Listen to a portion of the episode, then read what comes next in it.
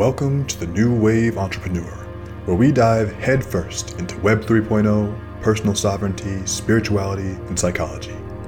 These conversations are unfiltered access to brilliant minds and actionable advice that will prepare you for the rapidly changing world. So, jump in. The water is warm and the tide is rising. Hello, my friend, and welcome to another incredible episode of the New Wave Entrepreneur. Today, I am so excited to share with you this latest episode with none other than Hillorie Le. Hillorie is, you know, she's kind of an anomaly in a space of male dominated bravado and testosterone. She brings a logical, calming, and fun energy to the space of cryptocurrency.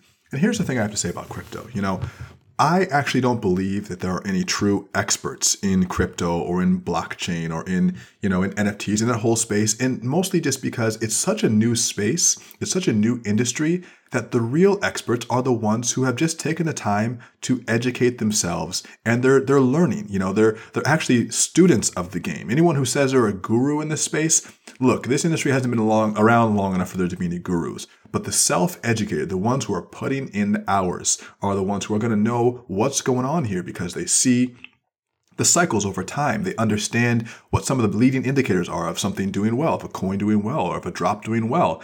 And Hillorie is exactly in that space. She's been trading crypto for almost 10 years now. She's so experienced in not only the, trading for her own uh, her own benefit, but also taking others through the process of learning cryptocurrency. But just from the perspective of why the financial industries are changing, it's valuable to understand what exactly is happening in this space.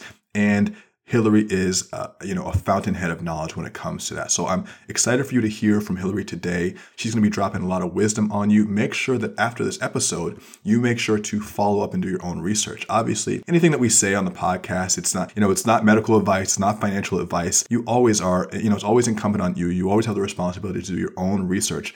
And at the same time, don't take this information with a grain of salt. Really sink into it. You know, what we're going over in today's episode is essentially foundational concepts that you have to understand before you even start investing in crypto. And we talk about, you know, everything from the the real the, the real mechanisms of the current financial industry and why, you know, the reserve banking system is completely corrupt and, you know, to, you know, where you should hold your crypto and how what types of wallets to use and, you know, what some of the numbers are behind the growth of this incredible industry. So this is something that's very fascinating to me personally. And it's also something that is a crux and a, and a core element of what I consider the new wave of entrepreneurship, this new wave of financial technology and systems. I think it's so important to learn this stuff. So enjoy today's episode. Make sure you, if you have any questions, to leave them in the comments. And now, here's the show.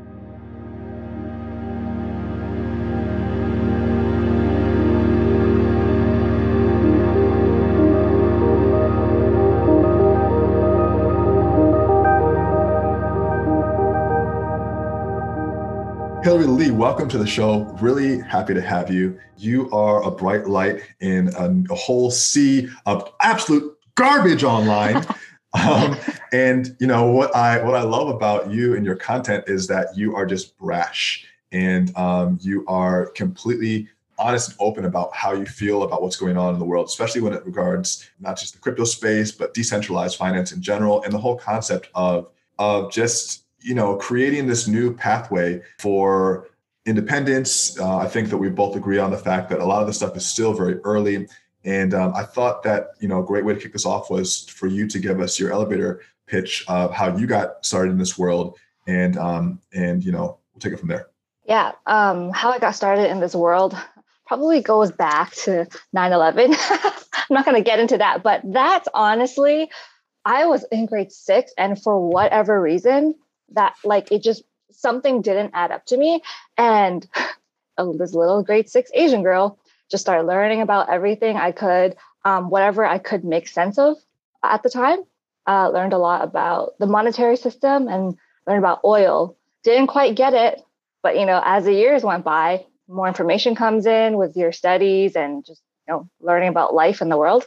And um, fast forward to 2013 I started learning about Forex, which is foreign exchange currency trading. So, if any uh, of you listening or watching don't know what that means, it's like uh, if I have Canadian dollars and I swap it for US dollars, at a later date, I swap it back for Canadian dollars, but I get more Canadian dollars than I originally swapped the uh, it with USD for. So, you know, that was really fun. It was challenging. Trading is a hard uh, career, guys. Don't don't listen to these uh, assholes telling you it's so easy. You will make two million dollars in two weeks. It's- you mean the guy who told me to get in on his forex course is full of shit? Hold on. Wait a second. That's the one I signed up for. What?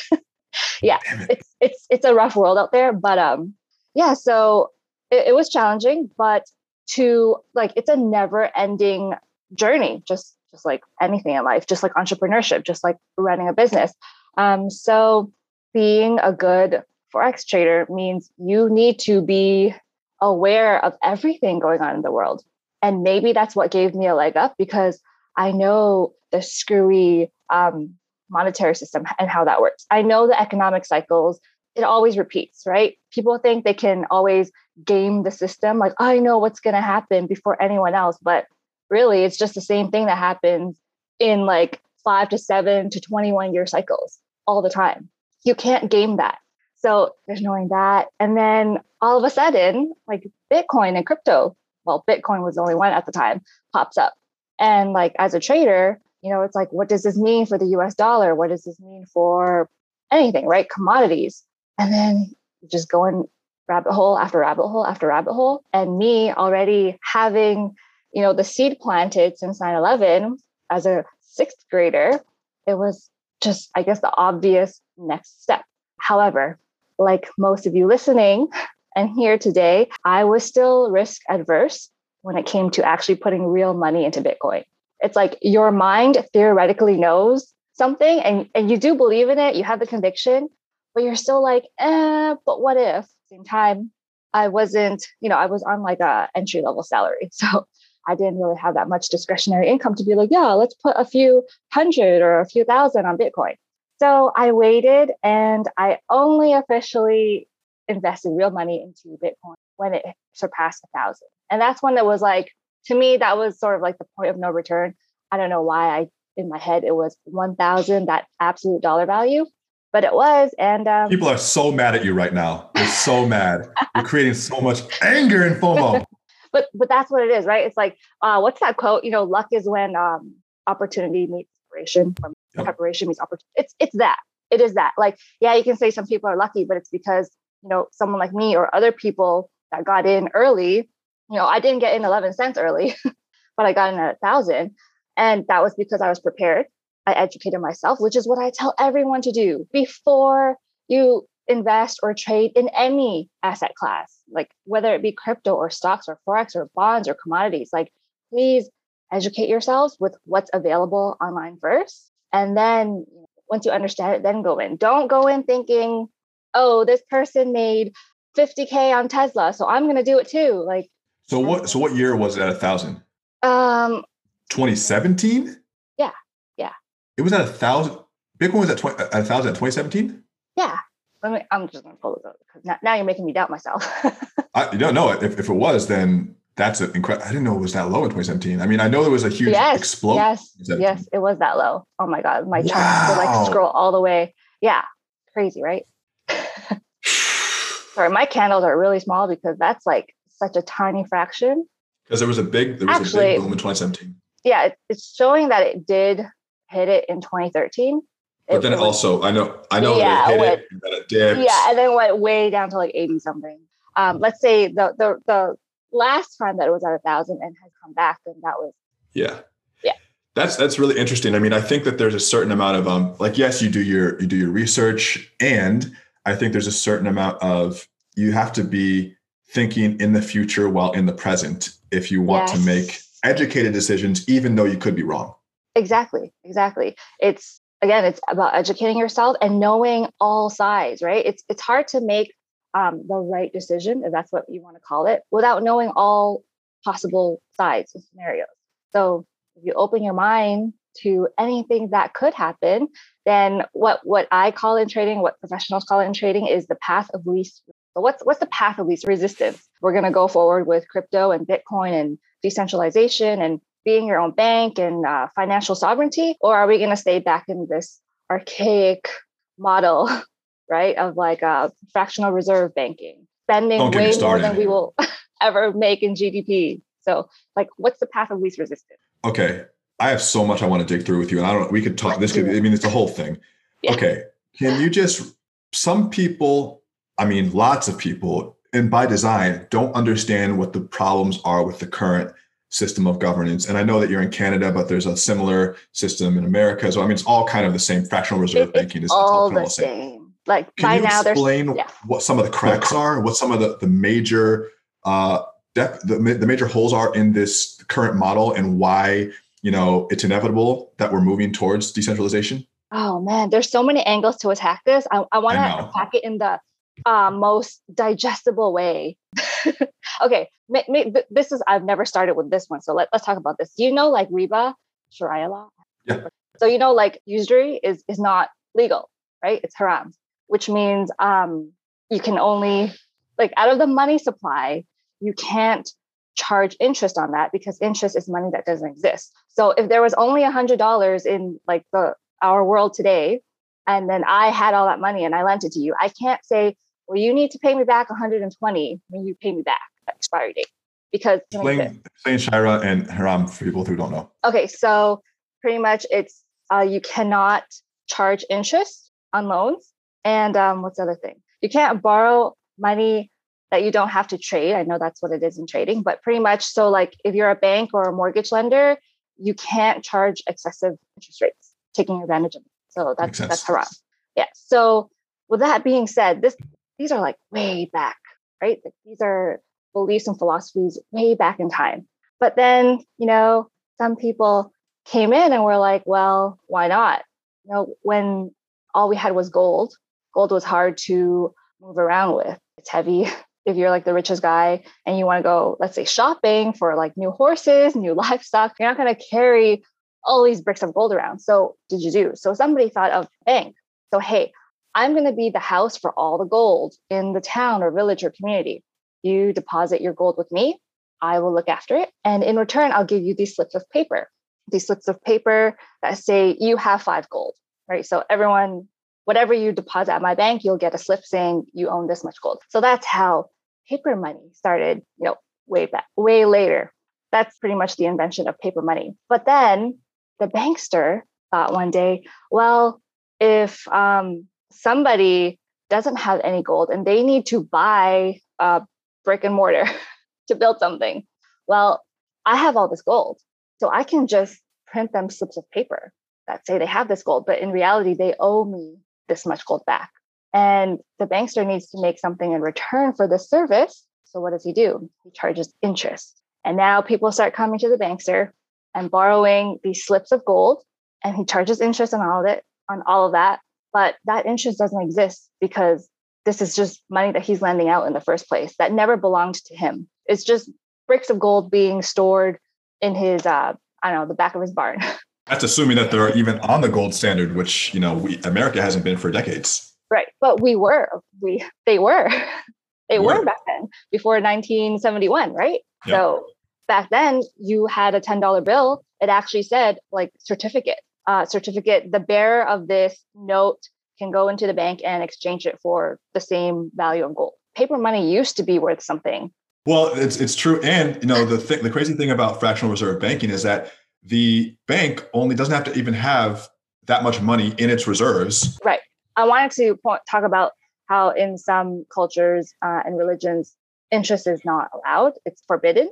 Um, and then you know talk about how paper money and interest came about. And then now, if you want to talk about what we can actually do today, it's insane. So let's say um, all the money in the world, there's there's ten dollars in the world. I am your employer. I give you a check for ten dollars. You go into the bank right now. You say, "Hey, I would like to deposit this check into my account." So the bank says, "Oh, now we have ten dollars. All the money in the world, by the way. But now that we have this ten dollars, we can now loan out nine dollars to anyone else. So somebody behind you in line could go up to the teller and say, Hey, um, can I borrow $9?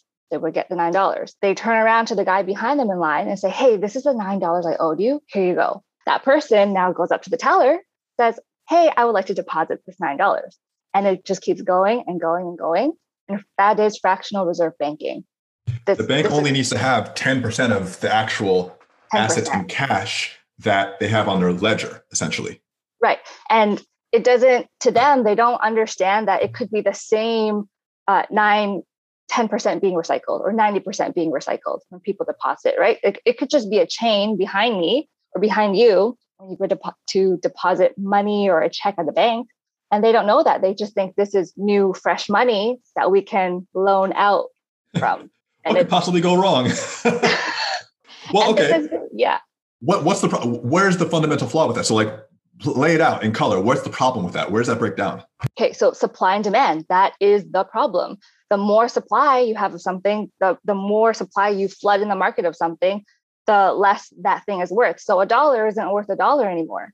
Now a dollar is worth 10 cents, say, right? Through after all that like splitting out. And this just keeps going on and on. And it's not just a, a concentrated area that this happens. This is worldwide and day after day, every single second there's more money being printed i don't know if you guys know of uh, world debt clock worlddebtclock.org oh so scary i'm going to unlock my screen so that you can show us oh i'm doing on my other computer okay that's fine yeah yeah so everyone scary. you can go on uh, worlddebtclock.org i mean and honestly you know what's funny about this is that it's like world debt clock but also we're we're making all of this up like we created the debt so it's not yes. you know it, it's not none of it's real none None of it. None of it. Like the, the smallest, tiniest fraction of it is real. The, look at the top left corner, the U.S. national debt. Look at it; it oh, just keeps going and going. Twenty-eight trillion. That's not bad. and uh, you know, before Obama came, it's a lot less. Well, you know, the Dems like to spend. So you can click on the state. That's not as interesting, but go on world, world debt clocks, top of it. So this will list out all the countries. First of all, this this layout is maddening, by the way. It looks, it's causing me anxiety just to like making me itchy. So how is China and so well? That's, I actually know the answer to this because they're the ones issuing all the debt. And, and you also have to think like, don't just look at the national debt side. You also have to look at the country's GDP because it's, they're it's catching relative, up. right? So yeah, so there's so so well then look at that ratio. It's very clear. We owe more than we're producing. Yes. And exactly. China's producing almost double what it owes. Exactly right. So you might think like, oh my God, China is a second in the list, but there it only takes them, let's say, half a year. Doesn't really work like that, but it would take them, if we're doing straight math, half a year to Oof. pay that off. Japan's not doing well either. No, Japan hasn't done well for a long time since the 90s. So yeah, they since they stopped being the leader in uh, electronics and technology. Ooh, Germany is barely keeping their head above water. The UK yeah. is surprisingly almost breaking even. But like to be fair, Germany is holding the entire eurozone. yeah, yeah, yeah, yeah. A lot. I mean, they, have been, you know, they've been hold, trying to hold that whole thing together for the past two decades almost. Yeah, and they, they have been. They're, they're doing a great job. But if if it weren't for that, then I think they'd be the powerhouse. Okay, so how does this relate to, for instance, we and this happens every year, seems like, or every every couple of years. How does this relate to in the U.S. Uh, Janet Yellen saying hey, the Treasury is going to run out of money in three weeks unless we raise the debt ceiling. What does that mean? Um, like to define it or okay. Well, so to, yeah, yeah. So let's say that I don't know what it would be, what their debt ceiling is. I don't have that number. So let's say if they're like it's 28.5 trillion and we're almost there. Uh, what do we do? So then she comes out and says we're going to default soon. And another thing to remember when um, these Fed chairs or IMF heads or World Bank come out and say things like this, that means they have owed the principal of whatever their loan is for years, decades, possibly even a century. All they've done oh, yeah. is paid off the interest. Who's the interest going to? Right? Like the, remember, interest doesn't exist. It's it's made up money. So whoever they're paying it to, China, the IMF, the World Bank. So then Yellen comes out and says, well, in October, the US is either going to default on their loans because we can't pay that interest charge anymore, or we'll just raise the debt ceiling. Now, yes, doom and gloom, obviously, they have way more debt than they can handle. This has been going on for years, right? But do we think the US is going to uh, let themselves default? No, they're just going to raise the debt ceiling. Yeah, they're going to. But then that just create. I mean, we're just digging our own grave.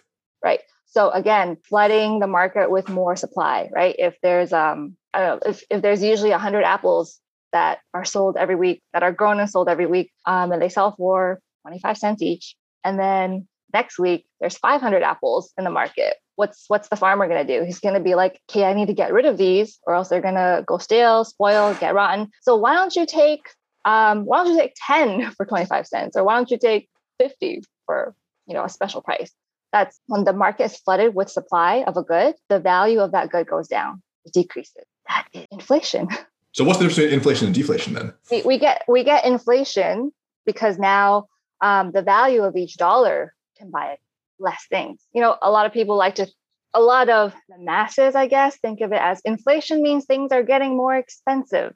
In actuality, inflation is when one dollar you had yesterday can't buy you the same thing that that same dollar can today. Yeah.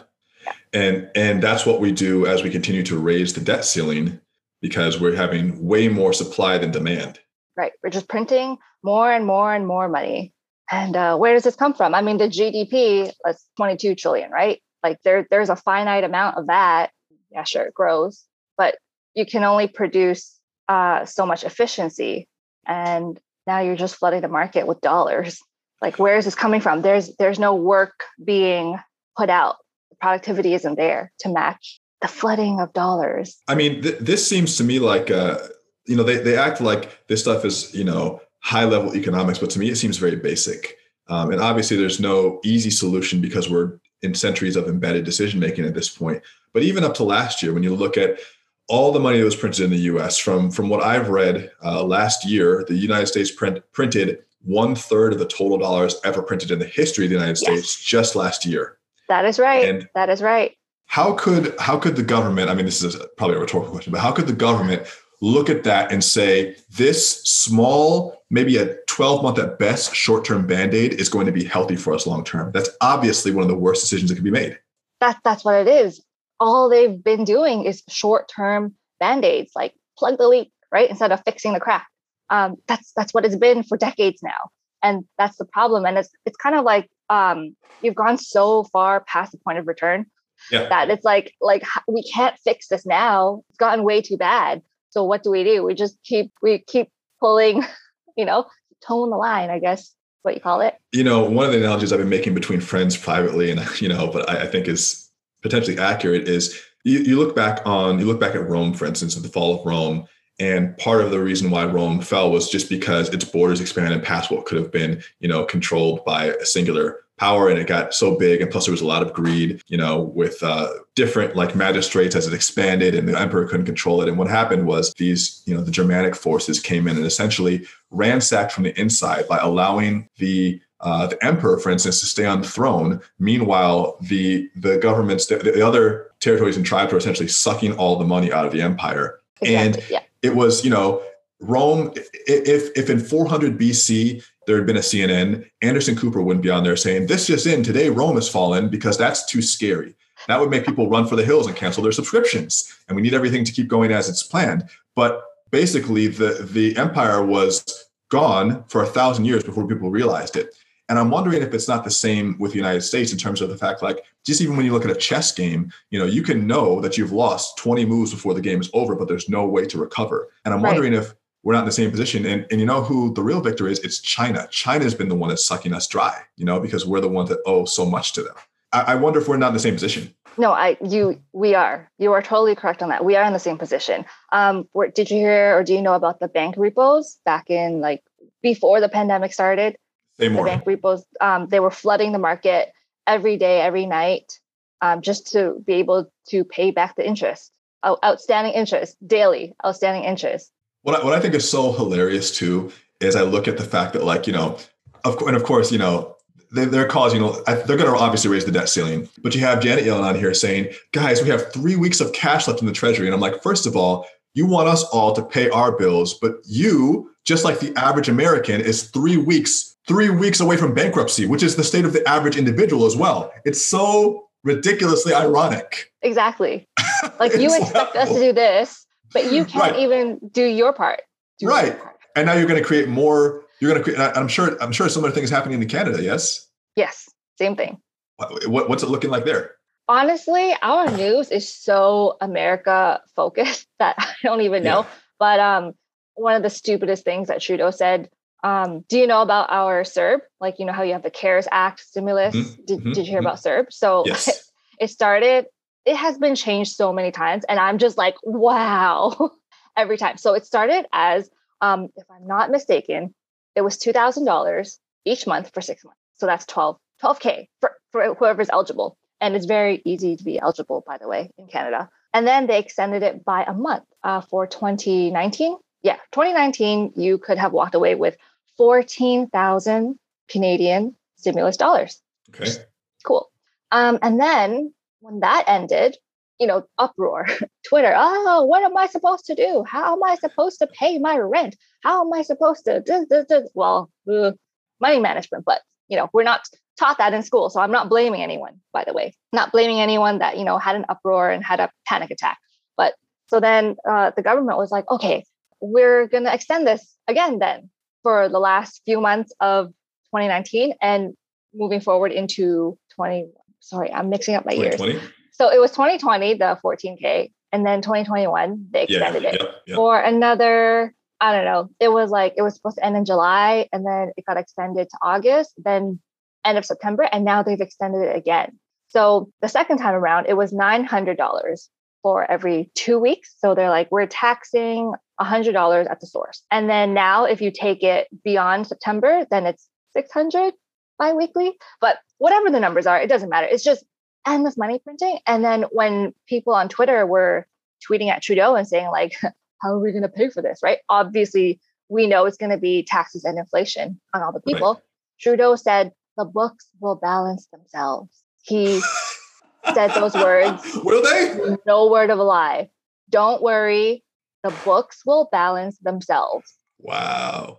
Well, they will, though. yeah, through, through my taxes. Yeah. And the goods that I that, pay for. That's hilarious. Um, and, you know, they'll make the books say whatever they need to say and they'll extract the taxes to do it. Exactly. Exactly. And he's already been in like scandals already. So he's, yeah, he's I mean, he, yeah, he's, he, he came in with a nice baby face, but he's getting dirty now. Oh yeah. Uh, it's interesting too. Yeah. I mean, that's even why in the beginning, when, uh, when I started to hear the concept of universal basic income and I started to hear the concept of, you know, get everyone getting a, a stipend essentially. And Andrew Yang was a proponent of this when he ran for president. I thought that seemed like basically a good idea. Then I thought, I'm not sure if that actually works on paper. You know, I'm not sure if we can continue to give out money in a way that's going to keep keep pace with inflation and make a tangible difference. Yeah, like there has to be a lot of forethought and planning. A lot of planning on like how the different streams and avenues are going to work, like how to make sure not so much that the the abuse and misuse is going to be that much of a problem. It's it's more how are we going to pay for this and you know cost benefit analysis. Like, I don't know if it's because of my accounting and finance background, but like everything I do is cost benefit. Like, is it worth it to do this? Like, what's the cost in the long run? What's the cost in the short term or medium term? And a lot of people are just like, fix this now. Here's the solution, but not the best solution. Or maybe we shouldn't be addressing this in this way. There has to be a better way. I don't know what the what the answer is. I mean, and I bring all this up so we can kind of like pull out like look at the messy room and then you know understand why it's messy and and where does where does crypto fit into this from a philosophical standpoint and how could it potentially be it, it's not going to fix the world economy but it might be a hedge against personal autonomy yes yes it's like it, it is the life raft so you know you have the big elephant in the room that is you know the u not not just the us the world debt the stimulus the pandemic um, buying all these vaccines, like millions and billions of doses. But we, yeah, can we talk about that? It's not free, by the way. It's not free. They're it's saying not. it's free medicine. It's Where do you not. think the money comes from? Oh my god! You have to pay Pfizer. Where do you? You just, it just literally comes right out of your pocket into the. Okay. They think it's charity. It's not charity. It's not charity.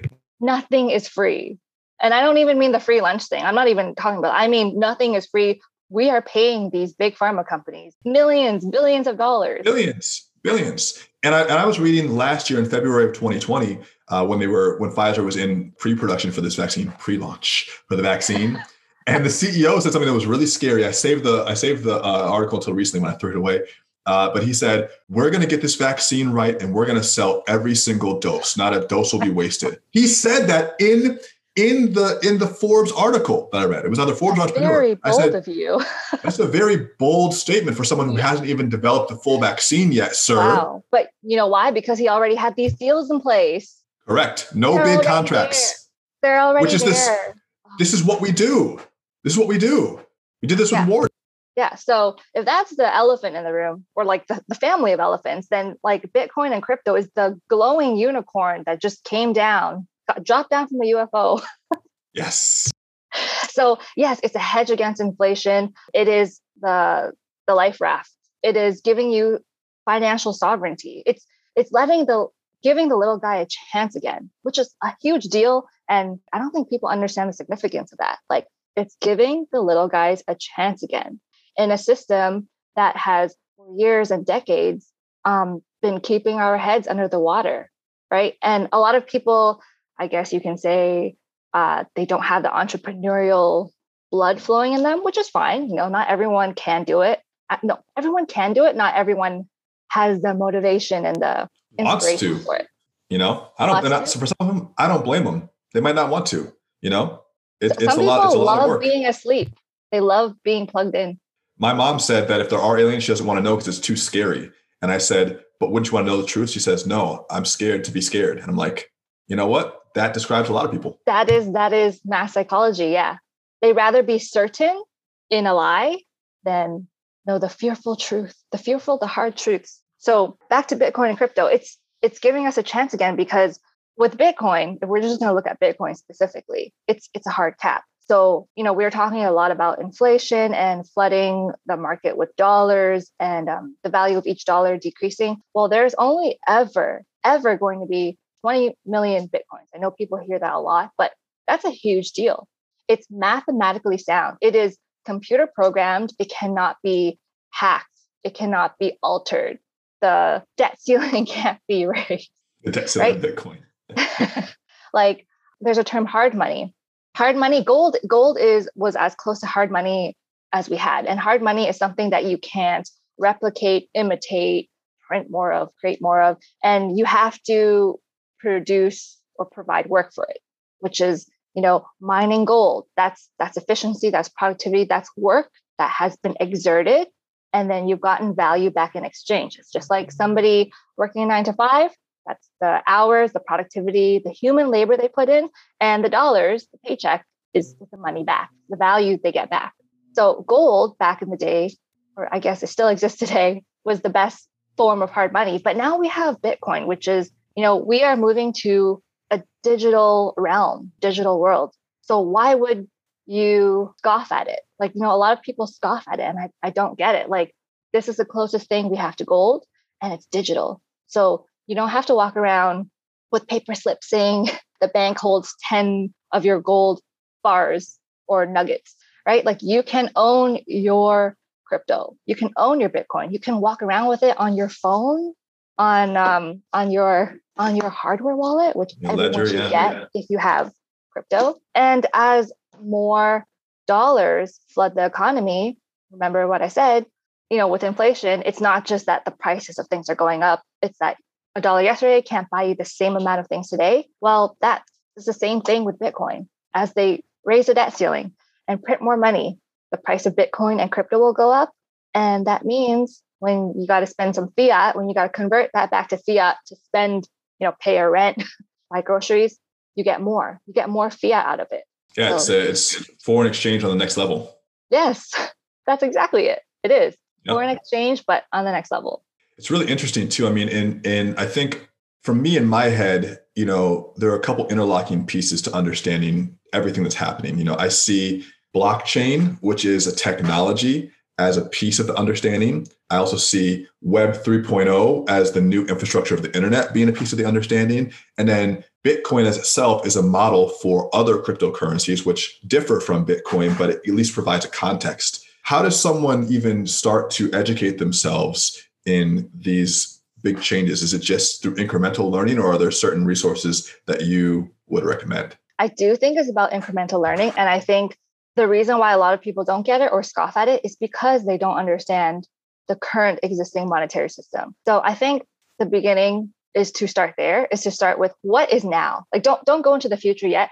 Start with learning about what we have now because that is a huge hole in the education system. We're not taught about monetary system or money it's management. Too, it's too scary. yeah, we're not even taught taught about how to pay taxes, which everyone needs to do. Like, isn't that stupid? Like, yeah. so start there. Start with how does money work today? How does the world actually work? How do things move around? And then, uh, hopefully, from that you can see there's glaring problems, and then can go further. So, actually, for learning about the monetary system, I love Zeitgeist. Have you watched that? Oh yeah, oh yeah. That's that's classic fundamental stuff. I yeah. love that one. So, I mean, like I tell people today, and they're still like, "What? No, I've, I've never heard of that." So, Zeitgeist YouTube, I think there's three parts. Yep. Amazing, amazing stuff. You'll just be mind blown, and if you're not, then I don't know what to tell you. I'll put the links in the show notes, guys. Yeah, awesome. And then, obviously, when you go into crypto, you want to learn from like reputable, reliable people that aren't scammers, which is unfortunately 90 per, 98% of people in this space. So I have free resources all on my site. So I created, I put my own money into this, into creating a whole site. It's a course. Um, anyone who signs up gets their own personal login and personal dashboard, so you can nice. follow your progress. And it's it teaches you what Bitcoin is, what crypto is, uh, why we need it, how it can help you. And then as a bonus, I even show you how to set up your accounts because that's that's a huge hurdle. That it's like kind of like what your mom was saying, similar to that, like, uh, I'd rather not. Just because yeah. like it takes too much effort. You know, I'd rather not. But if you have step-by-step guides and instructions, which I show you step-by-step in text as well as video. So I do share my screen. And this is for anyone in the world, but especially the big five uh, countries got you covered. So you can learn all about crypto, uh, about money, uh, the medium of exchange, money, gold, and then how to buy crypto in your region. But you know, it doesn't have to be from me. It can be from YouTube. And I know YouTube is pretty loud these days when it comes to crypto. All you got are the oh, yeah, yeah, yeah. Every thumbnail. yeah, yeah. With like yeah. the red 100x. yeah, yeah. Hey, so, no one gets the clicks. so unfortunately, I know YouTube is getting noisier and noisier by the day, but you can find some people. Honestly, I don't go on YouTube myself for uh, crypto resources, so I wouldn't be able to tell you any channels off the top of my head. But Daniel, if you any, if you know any, do you know any? Yeah, I mean, look, you know, there there are um, a lot of reputable channels out there. I think you should just look at the quality of the comments and do your own research to find the ones that are really good. Um, I think that the basics are are pretty simple to understand once you do some preliminary research. Like, for instance, just getting on Coinbase, understanding how Coinbase works is like probably the best the best first step if you're in you know if you're in in America listening to this or a lot of the major countries. And I, my perspective on just getting started with investing in crypto is mostly just dollar cost averaging, and essentially that is you can set up an, an automatic monthly, weekly, daily investment. It can be a small amount of money, and I kind of just set it and forget it and don't look at it too much because that causes anxiety. Mm-hmm. Um, so I'll set a certain amount of money that I'm okay with um, you know, with investing per month, whether it's a couple hundred dollars or whatever. And basically, I'm just converting my dollars, my fiat, into crypto, and slowly stocking up for the winter. You know, like a like a squirrel stocking up nuts for the winter. Just because, in the long run, like I, I believe that crypto is volatile but not risky. It's volatile, meaning that on a day-to-day basis or even in cycles, it goes up and down. But all you have to do is look at the curve and see it's going up.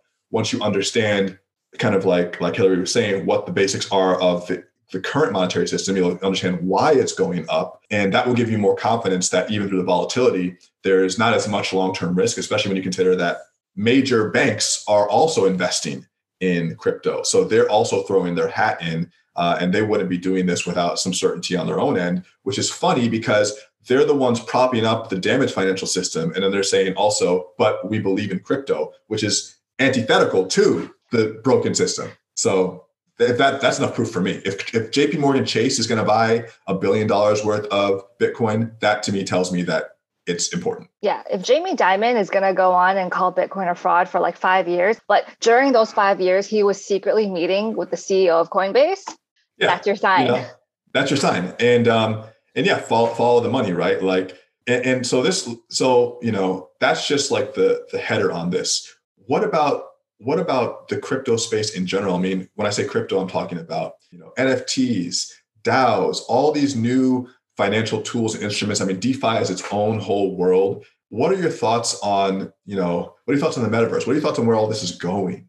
This is like I don't think we'll be able to imagine it. It's it's I always say it's like someone telling you to imagine a color you've never seen. You can't imagine it. Can you go back in time to 1990 or if you're younger, uh, back to when you were born when you were 1 or 2, could you have imagined doing what you're doing today online? Like no. no, I was born in 1990 and I never thought I would shop online, uh, be paying my bills online, having meetings online, like that, that wasn't a thing. So futuristic. Been, yeah, we wouldn't have been able to think of this. There's just so many things. We send mail online, right? Emails. Uh, we have meetings, like I said. Uh, we play games online. And then going it, like further into that, NFTs. Soon we will be, um, you know, the movie Ready Player One. It's going to be it's going to be exactly like that that that what they're playing you know the, when the guy's like um living in his alternate reality with the goggles on and it's vr that's going to be nfts that's going to be nfts and i was joking with daniel yesterday um that soon i'm going to be putting my ads up in the nft metaverses because um not a joke yeah, though. It's not. If you, you're an entrepreneur you need to run ads on facebook and google right? And like facebook and google are banning like especially some for someone like me in the crypto space it's like i have to be very very careful of the text and the copy and the thumbnail and the video that i put up on facebook and google because you know you you say something and it could be legit but it's automatic ban. So eventually i'm going to be like alphabet and start putting my ads up on like billboards in the nft metaverse.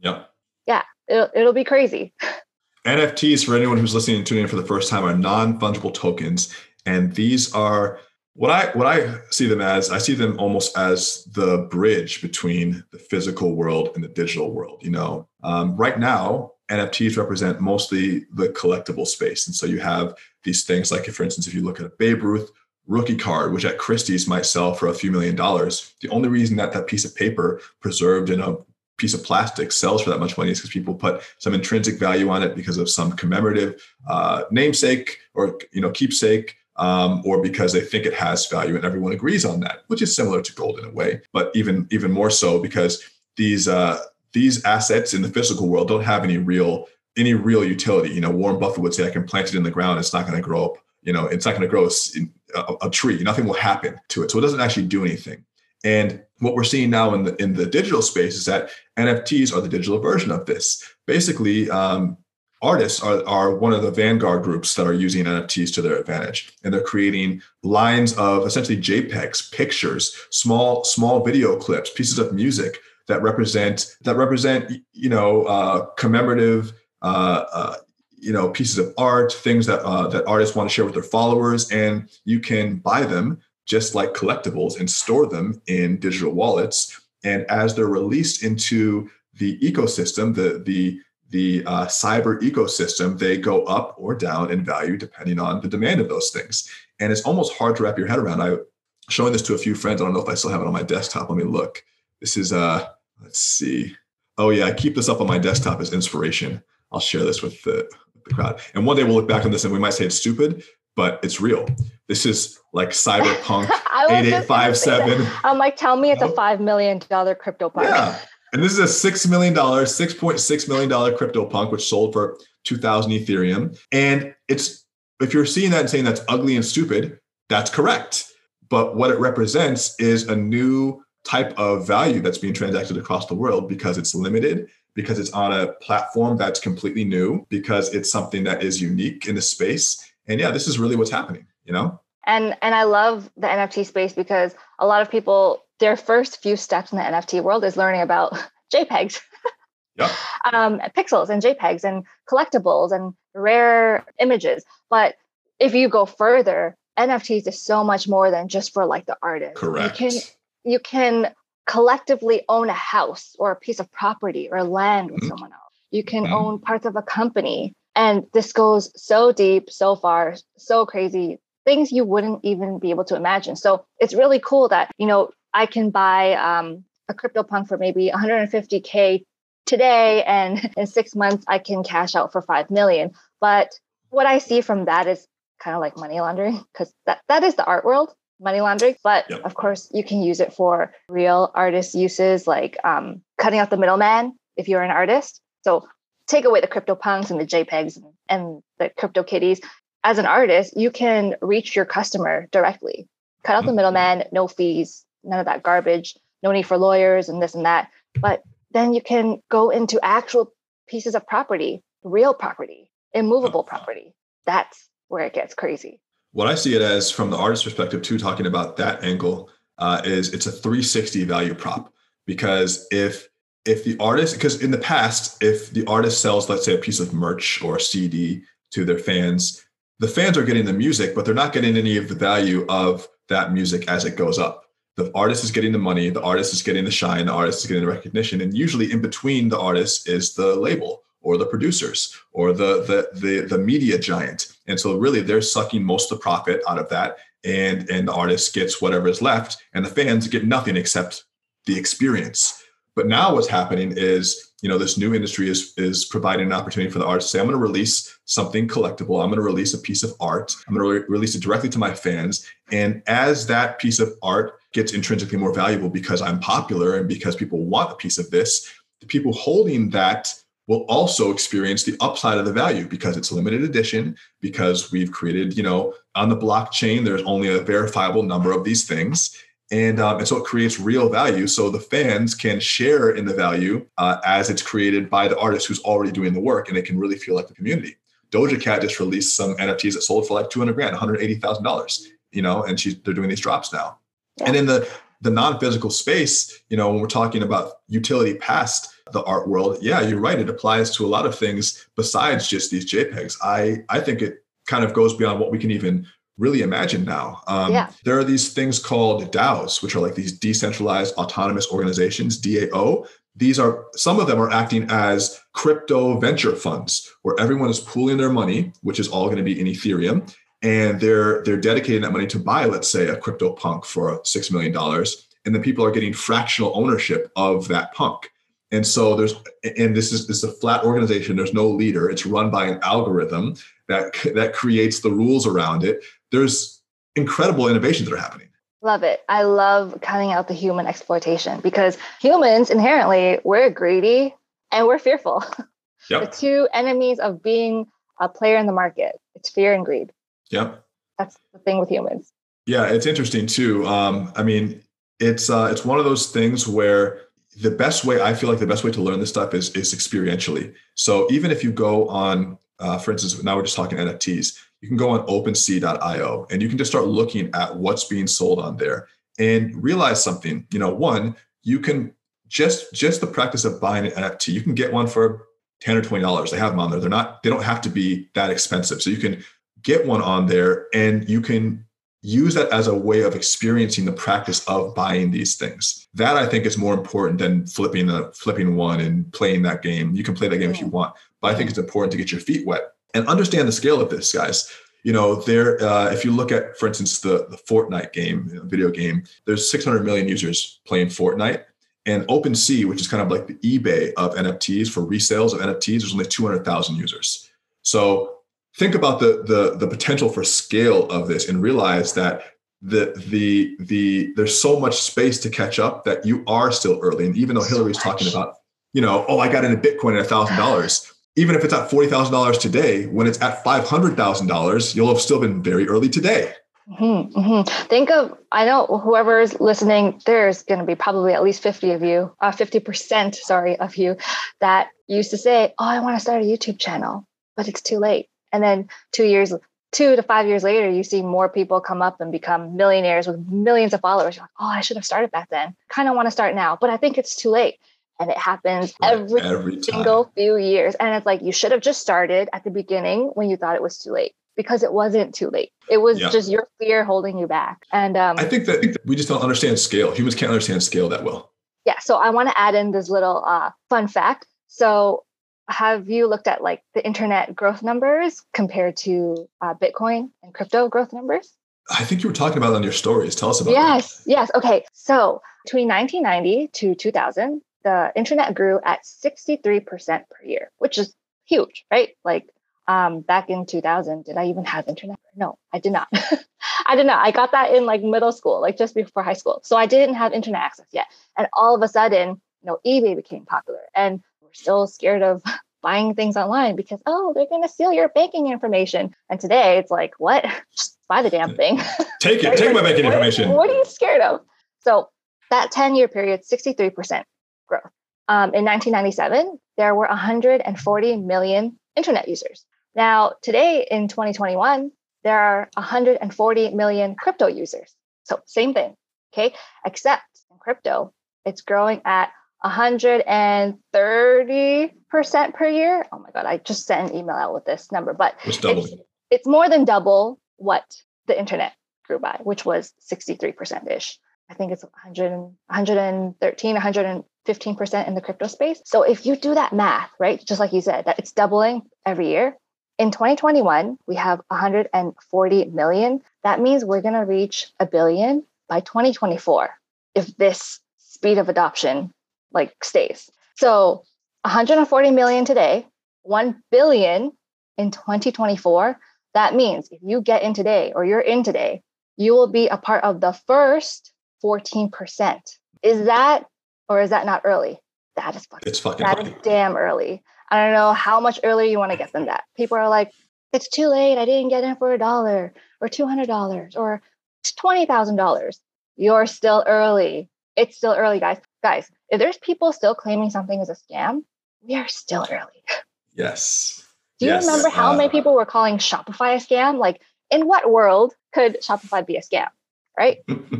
Early. Look at it now. Yeah, I mean, think about the conversations that are being had. I mean, I have uh, conversations with people every day, and I was I was at the barbershop the other day, and my barber said, "Hey, you know, what about this Bitcoin thing? Like, do you think it's going to last?" And I just said, "I'm so glad you asked that because it means that I'm in the right place." Asking the right questions instead of Yeah. just scoffing and, you know, like, it's, it's, see you at zero. It's going to crash. Like, ask the right questions. Now, here's something interesting. Um, Ethereum is not necessarily designed as a currency, although it is traded. Um, what what what can we say um, about the different uh, the different applications, the different uses of um, Ethereum as as a network? Obviously, Ether is the token, um, but what can we say about Ethereum and other uh, networks that are being built on top of to support this new crypto and blockchain industry? What what's important to look at because there's a lot of there's a lot of noise in altcoin space. There's a lot of noise in that space, and what should a casual observer be looking for?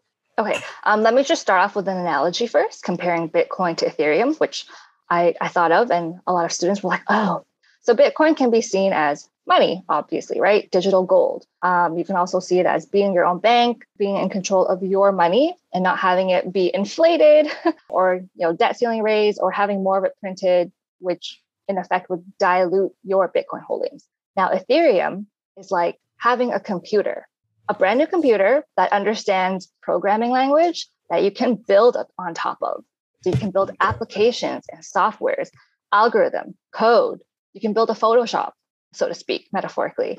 So the things to look at are what could Ethereum be used for? And pretty much anything. You can build almost anything on the Ethereum ecosystem.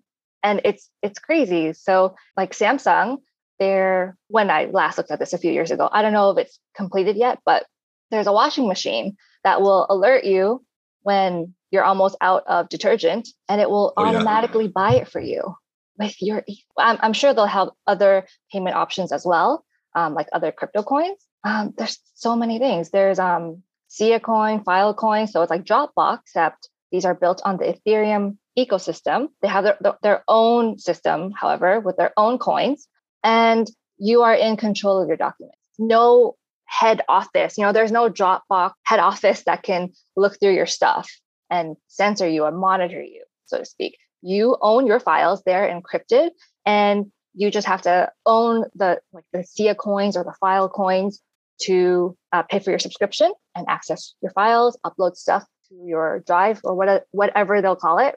There's that.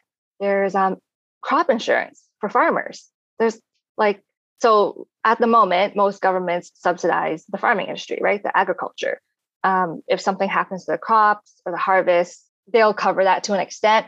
And um, it also makes the food, the natural food, natural food, cheaper for you and I, right? When we go to the grocery stores, so as to keep the farming industry going.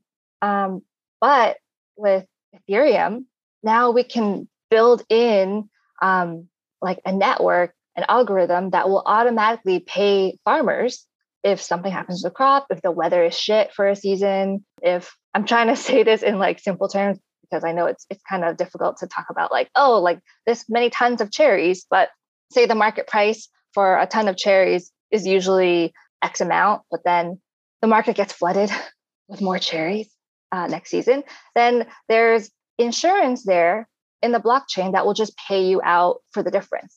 There's so many amazing uses with Ether and Ethereum, so many different applications that can be built, things that I can't even imagine right now. What are some of the things that you've come across that are like, oh shit? There's, I mean, there's, there's, first of all, I um, really like the fact that Ether is almost like a blank canvas to, or Ethereum is like a blank canvas to be able to build on. Yeah. Um, over the summer, I got into altcoins just to experience what that was like. And you know, you go on to Uniswap and you're swapping out Ethereum for these different coins and then playing that game, and it's fun. And it really showed me kind of the possibility of building communities with these coins as well, because um, or building communities on these networks as well, because you create new projects on the Ethereum network on the blockchain and then those projects represent communities where people are now a part of and that's why you know dogecoin and kishu were so big and you know and uh, there's a ton of other ones you know and but what i what i think is um, an interesting difference between bitcoin and ethereum there are a lot of differences because i actually have heard uh, from some people that that people are finding ways to build on the blockchain uh, on the bitcoin blockchain i'm not sure if that's true but one thing about ethereum is that there there is a certain amount of centralization because Vitalik, who's the one of the co-founders, holds so much of this coin that when he dumps some or when he does something, it does create a shift in the market because he he has so much ownership of it. Is that a concern to you? It's not a concern to me because that that's a short-term play. That this happens in stocks, this happens in forex. So whenever you get a sell wall, which is could be one person or a bunch of people selling a large quantity of the asset at the same time, people behind them in line say, well, I want to offload mine first. So each person bids lower and lower and lower. And then, you know, all those get wiped out for a lower price. But then eventually people look at that and say, hey, value proposition, I can get in on this dip, or this is a good price to invest my money in. So then eventually it it fills the gap, so to speak. Prices will always neutralize to what the market thinks it's worth. So if Vitalik wants to dump however many millions of his holdings, that's fine. So we'll have like a short term knee jerk to the downside maybe a day, a week. But eventually, the market participants always step in and raise or lower the price to what the market thinks it's worth. So I, I don't think that is such a concern because, you know, long term, if you're long term bullish on crypto, which everyone should be, then it's it's not a worry unless you are like day trading with leverage, which you shouldn't be, yeah, but it's, yeah. it's not a worry. If, if somebody wants to dump their coins, like more and more corporations are getting into Bitcoin, right? They hold even more than Vitalik holds in Ethereum. So what if they what if they sell? And eventually they will. Maybe not all of it at once, but eventually you will see a huge sell wall. Like, holy crap, so many millions or billions dollar worth of Bitcoin is being sold on the market. Oh, well, you're going to get a knee jerk reaction, a few red candles, big red yep. candles in the charts, but eventually the market participants will fill in. Yeah, it makes sense, especially when you consider the fact that just talking about Ethereum, it's not really meant to be a currency. It's meant to be a platform for for building other applications on. And so, you know, we're looking at we're looking at two assets in the crypto space that have very different purposes. Yeah. And and I think that right now people might see them as competitors, but they're really not because they don't they're not serving the same cause. No, no, not at all. So yeah, Ethereum you can like build stuff on top of, and you need Ethereum to build your own uh, ecosystem. And Bitcoin is just you know, trying to be digital gold, trying to be that hedge against inflation. Ethereum's so, not supposed to be finite either. It's not. There's no finite amount of Ethereum they can make. No, more. no, there isn't. Yeah. Well, because it's because Ether is the coin. They can make as much Ether as they need to supply the environment. Yeah. Um, and and that's actually you need if you're going to create applications on the Ethereum network, you have to create more Ether to tokenize it to yeah, be able to having arcade game tokens, right? You need to right. swap your your fiat dollars for arcade game tokens so you can play the games at the arcade. Same thing with Ethereum. You want to build something, you got to play with the ethers. Yes. So when people exchange the fiat for ether, it's going to create more ether, which goes back into the ecosystem. Yes. That's interesting. Um, yeah, I, I, mean, I could go down this rabbit hole. And, and, guys, you know, let's start to open up some questions. If you want to, uh, if you want to ask some questions, go ahead and, and let us know in the chat, and then I'll bring you on if you want to speak live. But yeah, I mean, you know, what what do you think is um, what do, what do you think is a, is a useful strategy for someone going into 2022 who wants to take the first steps in um, in in start beginning to invest in crypto? Um, well, that little bit you said on DCA, dollar cost averaging, uh, there were so many things I wanted to add on, but I agreed with everything you said. Um, the thing with DCA is, again, I think if you don't have a good understanding of the monetary system, it's hard to commit to putting in a chunk of your paycheck biweekly or whatever once a month unless you understand what way the fiat system is headed. So, yeah, DCA is a great way. I agree with you. Whether it be $10 every month or $100 every month, some people do it biweekly, some people do it weekly. And one of the big uh, criticisms I hear is like, well, why do I want to buy or, or, DCA Bitcoin when it's so high already? Or what if I buy uh, DCA Bitcoin when it's above this long term curve?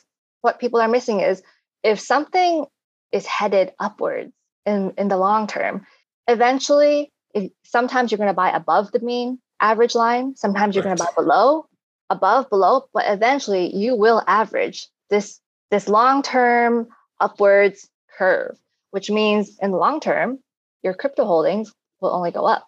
So, yes, sometimes you may DCA while the market is going down, and like you keep buying and it keeps going down and down and down it's okay because if you understand what's wrong with the monetary system and you understand that crypto is only going up in the long term, then don't check your accounts, don't check how much your crypto holdings are worth in fiat. Just trust that eventually in the future, they will all do this. They will ha- all have this curve. Yeah, I mean, that's another thing too. Whenever I think of like dollar cost averaging, I, I just remember that we're trained to convert whatever the crypto that we have is into fiat because we pay for everything in fiat. But it really shouldn't be about the equivalence of crypto to fiat or Bitcoin to fiat. It's how much fiat, how, how much crypto am I holding? Like Correct. how many Bitcoins do I have? Not how much is it worth in dollars right now, because the monetary system is already broken. So that comparison is not really an accurate okay. comparison. Okay. You should just be stacking up crypto. And if it's down, great, you're buying more. Yes. And if it's up, okay, your bunny buys a little bit less, but that's because the monetary system is broken, not because crypto is broken. Got it. You got it on both sides. A on the test. Yes. yeah. I passed it. Well, I mean, you again, but that goes back to volatile, but not really risky. Day to day, very volatile. And and I just will say from a personal standpoint, when you start to go deep into this stuff, you can it, it causes a lot of anxiety if you're constantly looking at the charts. Yeah. Yeah, don't it's don't look at it. That's what causes a lot of people to their house. Like honestly, in the stock market, forex, any market now, the constant checking day by day. And because crypto is so volatile, so you can get 10% swings to the upside and then 20% yeah. swings to the downside in one day in a span of 24 hours, that can give you, puts you on a roller coaster of emotions. So that's why oh, yeah. take a step back. What I call it is zooming out. So a lot of people are like playing whack a mole, but like with their heads right on the level of where the moles pop up. Instead of that, go up to a 30,000 foot like you're up on a plane looking down. That's that's what it is. Take a step back, chill, chill. Don't check it all the time. When you're looking from above, everything's so small and so insignificant. Wait till you get to your destination. Yeah, remember the purpose of why you're there, and um, exactly. um, and just you know, HODL, HODL. yeah, yeah. Have conviction you know? in what you're doing. Again, I keep repeating myself, but having conviction goes back to uh, educating yourself on the monetary system and and what system we're living in today, and why Bitcoin is the answer for most of the problems. Yes, it will solve everything. I think it's. I think this is a fantastic start to to like get people's mind engaged. I mean, you know, I even been like again just trying to get my mom into even getting her Coinbase account set up, and it's like, okay, let's feed you small little bits. Yeah. Come on, you know, like yeah, here comes the bit. airplane. You know. Yeah. Yeah. Even exactly. if you don't understand why, then you start to invest. You see, it's not hard. Um, and I even think that you know, DeFi as a as a, a, field is going to be an incredible new frontier. It's a little bit scary for a lot of people to become your own banker because it's a lot of responsibility. But that's only only feel like that because we're giving too much responsibility away to yes. banks. Yes, know? like like people are so comfortable with losing their bank cards and forgetting their pins and losing their phones and losing this and that. Like, well, as humans, we should be a little more careful of our assets and possessions and what being a crypto owner and holder trains you to do. There's yeah, there's a couple questions. Um, okay, when it comes to how you're storing your crypto, most people are probably, if they already have it, are still storing it on the exchange. I don't have a good, I have a good amount on the exchange too, so I'm not perfect. What? Um, okay, that's totally yeah, okay. What, what what is what? How should people be holding their crypto? Okay, so the rule, my uh, risk management rule is if you are not planning on touching it for a long time, meaning you're not a trader and you're not planning on selling in the next uh, few months, then it should be automatically instantly withdrawn to your hardware wallet. So that could be a ledger, like I showed, or a Trezor. Those are the two top ones. I like this one um, because it's like a USB. You can travel with it. You can also travel with a Trezor, but it's um, it's like uh, if anyone ever does bank deposits on behalf of their employer or business, it's like this little key thing that you press in like the security code, but either are fine. But yeah, if if you are DCAing, you shouldn't be touching that for long term, like five, ten years. So just as soon as you uh, put your money into Bitcoin or whatever crypto, withdraw it out right away. But if, if you're a trader, that's why I was saying it's okay if you hold money on your exchange because myself as a trader and my students, it's okay to keep some on your exchange because every time you withdraw and put it back, that costs you in transfer and network fee. So you don't want to be doing that. Um, if somebody takes five trades a week, not a day, don't do that. If somebody trades five times a week, um, you don't want to be withdrawing your profit every single time because, again, it's going to cost you in fees. It's going to erode the profits that you made. So save it for a little bit and then, you know, at the end of the month, withdraw it out to your Ledger or Trezor, whatever you're not going to trade with. Now, with, with those hardware wallets, once it's on there, that's the only place where it's located. And how do we, one, how do we make sure that the, the drive doesn't get corrupted? And how do we store it to make sure that it's secure? Okay, so every time you buy it, um, I know Ledger for sure, you can plug it into your computer and it runs a check. So you can run like a check on it to make sure it hasn't been tampered with. Because if you buy it off resellers, uh, which I will like no, I, that's a horrible idea. Horrible. Yeah, because guys, what can happen is, you know, this comes sealed, right? Like uh, sealed with that plastic, but someone, a wholesale buyer, can buy a bunch, um, open it, take down all the secret recovery phrases, which is your like ultimate password, and it's it's secret for each device, unique for each device. Um, they can write that down and then package it up again, sell it on eBay, and then it gets delivered to you and you're like oh yeah sweet this is new and sealed. It's all good. But it's not. You set it up um, you start transferring your bitcoin your ethereum your litecoin whatever and then all of a sudden it's gone. So what you want to do is you want to yeah. What you want to do is you want to run it through that uh, little test and it lets you know if it's been um, not opened before. I don't know what the correct term is but like they can see if it if it's been accessed before and if there's any other uh, weird stuff going on it but these are once you have it though these are unhackable. You cannot hack them. These are offline which is why they are so secure because an exchange is online. It's always connected to the internet. We call this hot wallets. Hot wallets are the most risky whereas this is a cold wallet meaning it's offline. It's not constantly connected to the internet. It's only connected to the internet when you want it to be. So when you're like depositing to it or transferring out, that's the only time that it's connected to the internet. Besides that, you are your own bank. Wherever you go or wherever your hardware wallet is, is where your bank is. See, now my strategy is I have several different wallets because. I want to split things up. I don't want to have all of my yeah, I got to crypto package. Yeah.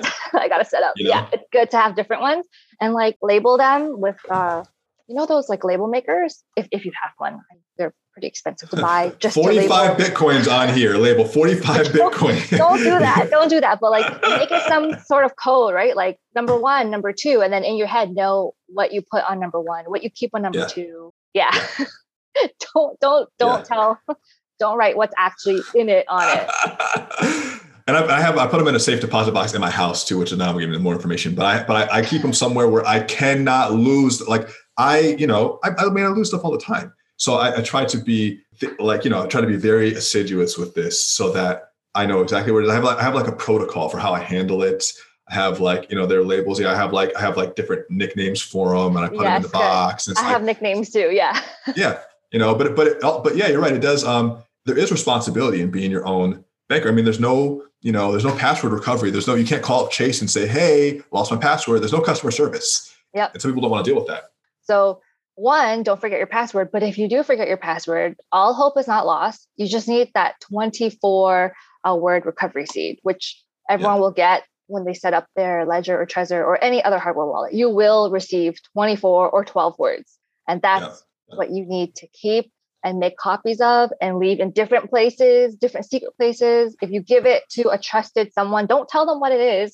Yeah yep yeah You're just say I need you to hang on." this Yeah. Yeah. Just hold this. Don't look at it. Don't ask what it is. Just put it in a sealed envelope yeah. you know yeah Seriously. if I ever need it, then give it back to me. But like, keep this for me. Yeah. Yeah. What. I, I, but I think that this goes well with the whole idea of individual sovereignty. There's responsibility in being responsible. That sounds redundant. There's responsibility in being in, in, in sovereignty, and and you know, it's like, do we give up some conveniences to be our own advisor, to be our own ruler? Of course, Yeah, it's but- easier to Yeah. not. Yeah. But you gain again your sovereignty and security because why? You know, your banks in America are FDIC uh, secured, and in Canada it's CIDC. You know, you're insured up to 250k per bank account or whatever it is in case your bank becomes insolvent. You know, the government can go in and take your money out, right? You don't have to be a criminal or, Oh or yeah, terrorist. I, I've been levied. I've been levied before by the IRS. They just go Oh. in there and they take it. That's not even what I mean though. That's because you owe like they're saying that you owe them something. But you know, in Cyprus, they they did that. I don't know if uh, a lot of people know do? about that. So back then, the government defaulted on their loans and they said, well, citizens are going to pay for it. So there were two um, ranges, I believe. So like zero to X amount of euros in your account, you were removed 20%. And then if you were higher than that, then you were So removed more. up. And you That's can't so fight it up. because it's actually in the clause that you sign. The That's so government has a right to your money because it's their money in their eyes. Oh yeah, I got that message loud and clear. You know, and, and I, I just think that's so. Um, the, and, and also like, what's what's the FDIC insurance worth when the government can't even pay their bills? You know, it's it's like insurance uh, for who? For what? You you guys need insurance. Who's going to insure you? You know? Yeah. The only So, people yeah. making money off this is FDIC and. CIDC. like, yeah. yes, pay us the premiums. yeah it, it's so so yeah this so so there is a certain amount of um maybe anxiety that it causes to have your own back but at the Yeah. end of the day it's a fallacy to think there's any other option Yeah. you know So if anyone isn't aware of the story I told I was talking about, just Google haircut Cyprus. That's that's what it's called. It's, a, it's called a haircut. i don't like that um but yeah So i mean this is just to any of us. more awareness yeah and, and honestly you know i I I think you know. I think Canada probably feels the same way. I think we feel oftentimes untouchable because we're the richest and most advanced countries in a lot of perspectives, but we're not. People have no idea. No idea. know? If you go back in time to what how things used to be, you'll realize, oh, it's not what we have at all. Like, do, do you know why? Like, do you personally know why America was started in the first place from the colonizers? Uh, well, it was taxation without representation, right? There you go. You know, And what, what is America known for today? IRS. IRS. Yeah. Well, and the interesting thing too is there. What I think is so funny, and it's transparent to me because I'm like in this space. But obviously now the government is working on creating these digital currencies. And I'm like, that's just a way for them to track more of your money, man. Because the mm-hmm. IRS is so inefficient that they can't track everyone's money. Exactly. So they have to put it on their own blockchain so everything has a serial number so they can track where it's all going. So, Yeah. You know, it's like that's obvious to me. Yeah, cash tips at the bars and restaurants and at the salon. Are you stupid? Like we need to see that. Yeah. You know, and now they're now they're saying, oh well, we, we need to make sure that your Venmo is being tracked. First of all, you should have already been reporting that already, so that's not a new thing. But they're like, Yeah. oh yeah, Venmo and PayPal, we're gonna, you know, any transactions over six hundred dollars, we're gonna track that as well. And it's like saw that one coming. Um, Munif said, I'm going to drop for a work meeting. Thanks, Daniel and Hillorie. Uh, one question I had is uh, if a demo of buying an NFT and selling it, uh, that would be helpful. So yeah, we, we can do that after the call. And honestly, um, uh, I know Hillorie has some resources on this as well. Where, where can they find out more about your work? Where can they go? Okay, um, I'm, I'm just gonna type it. So I named my business Crypto to Riches. I could not think of a better name. So it's an homage to rags to riches, crypto to riches. Um, if you go on that, just Google it. Um, you will find all my stuff. But here's the link: learn.cryptotoriches.com. Um, Nice. I have lots We'll of free this- stuff because my goal is to get. I know it's it's a big goal, but I want to get one million families. I want to reach one million families with with That's my stuff goal. because there's so That's much noise goal. out there. There's so much scammers. So no, I'm just gonna give it to you for free, so no one can scam you. I'm gonna put I'm gonna share this on the screen and then we'll have this in the notes as well for you guys and we'll mail it out. Yeah. So just sign up for her course, um, sign up for her list, and just learn and go from Yeah. there. Just learn, just learn, guys.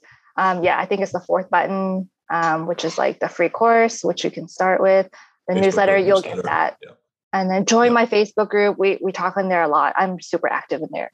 Oh, Mark Zuckerberg is a whole other conversation. I know, He I wants know. to it's- own the metaverse. yeah, and I'm sure he they're coming out with uh, their own. Oh yeah, I mean, he's already stated that he wants Facebook to be a metaverse company, and uh, and I have a, an Oculus uh, headset, and it's kind of scary. It's kind of cool, you know. Yeah. Um, anything that's a that's a Zuckerberg property at this point.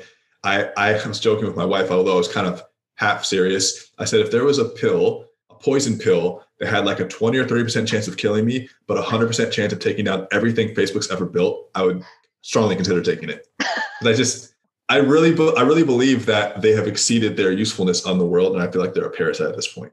But I know is ironic because I post on their stuff all the time, and I get it. I understand the irony, but I just hate. Them. I know. I'm the same. Like, like I make most of my, you know, money from running Facebook and Google ads because that's the only way I can reach more people than I know. Right? But it's like, uh like I I'm getting hate you. censored. I'm getting censored. I have to watch what I say. My account got restricted twice last month. hmm hmm So I'm like, oh, I hate you guys, but like I need you guys. Yeah, and I well, I just don't feel like I, I don't feel like they have. Um, I don't feel like they're ethical. I feel like the, the company is not ethical with the way that they handle the data, our data. They're not ethical with the way that they manipulate user psychology. Yeah. They're not. I mean, e- even them. They tried to launch that coin Libra a couple years ago. It failed. Now they're going to try to relaunch that again, and they're going to call it Diem.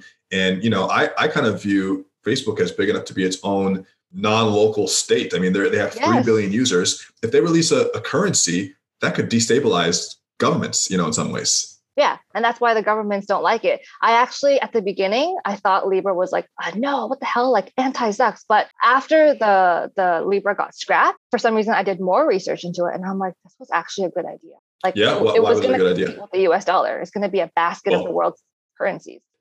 Yeah, I mean, yeah, and I'm sure there would. Be, I'm sure they would. It was going to be a basket, and I'm sure there would be some sort of like uh, leveling off and regulation of it at a certain point. But I, I just, I, I feel that uh, I don't know if I want Mark Zuckerberg heading that mission up. You know, It- you know, as much as I am a, of a capitalist, I also feel like I wonder.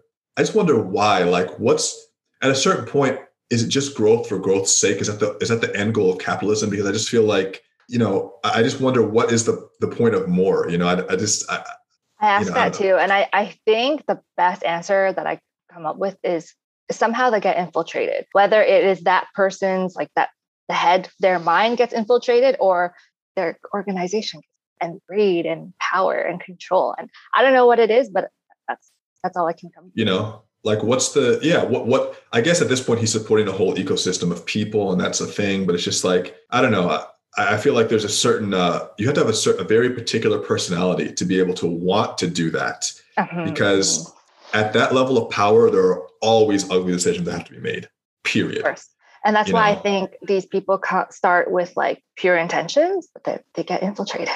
Yeah. Um, Isaiah said, is there any specific coins that may not be as popular that we should be looking out for? Um, I can't think of any off the top of my head because actually, to my students, I say if you want to trade um, and trade in the right way of volatility, you want to stick to the top 30 to 50 coins on coinmarketcap.com. Because what happens is people start thinking they can game the system. Speaking about earlier, huh, I know this secret, or I'm going to get on this early. This is going to be the winner, and I'm going to beat all of you.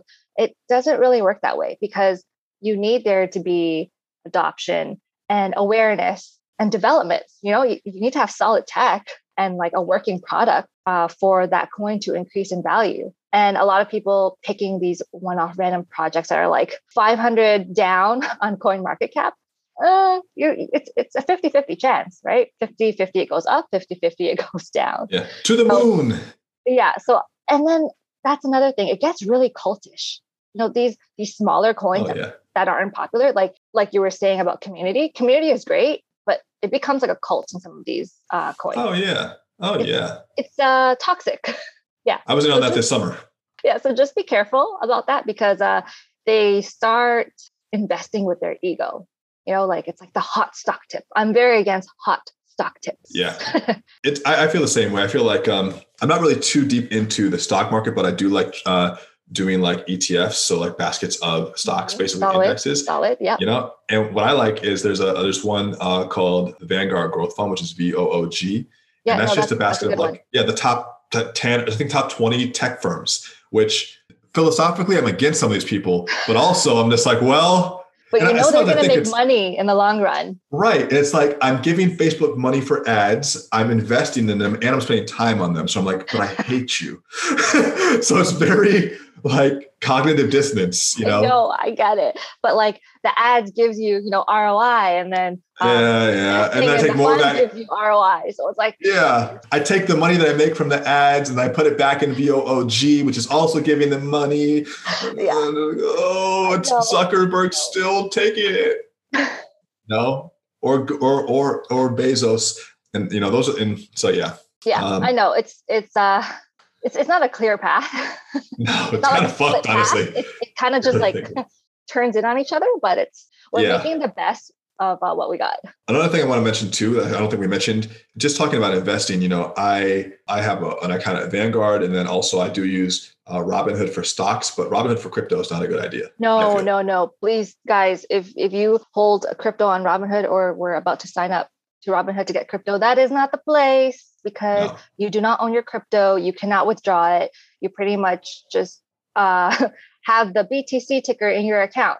Yeah, you can only And- trade it for dollars. You only trade it back for yeah dollars. exactly exactly and and while it might be good um to get someone's uh toes wet i guess to see like oh i can make i can make money just Yeah. don't, don't do it for too long Don't- yeah, cool don't- yeah.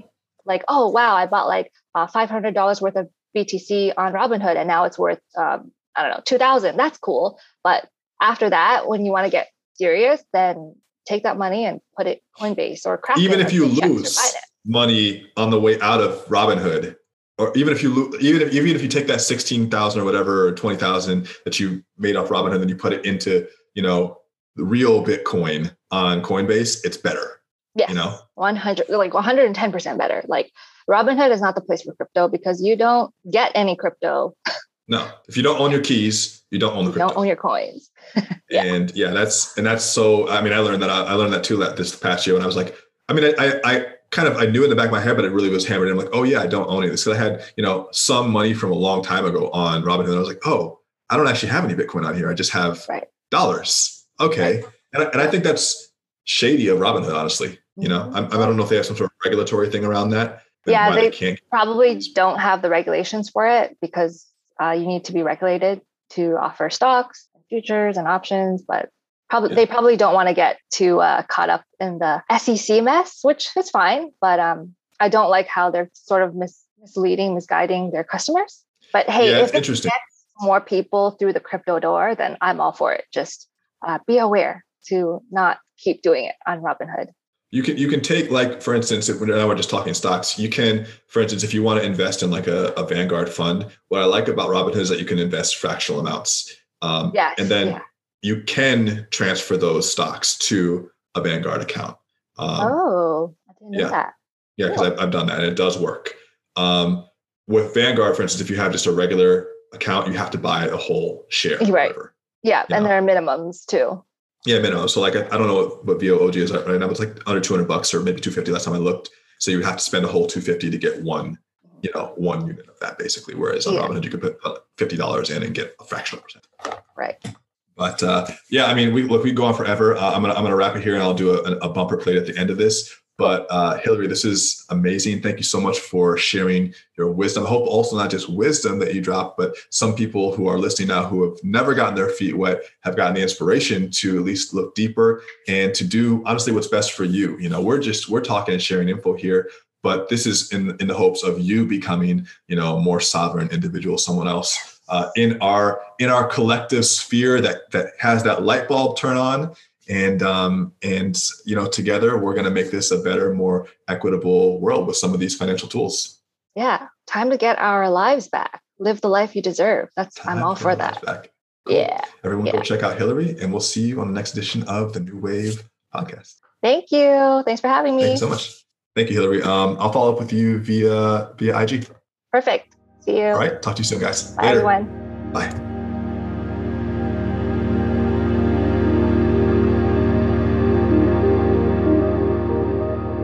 That's all the time we have for today, my friends. I hope you loved listening to today's episode as much as I loved hosting it and recording it for you. And I really hope that you got tons of wisdom from our incredible guest, Hillorie Le. You know, as I said before, there really are no gurus in this space, but there are self-educated leaders who are putting in the work to give you the information that they're coming back with from the front lines, as you can say. And now it's your turn to do your own research. And so you should check out Hillorie's stuff. You can find her on Instagram. It's at it's me, Hillorie, and her, her name is spelled H-I-L-L-O-R-I-E.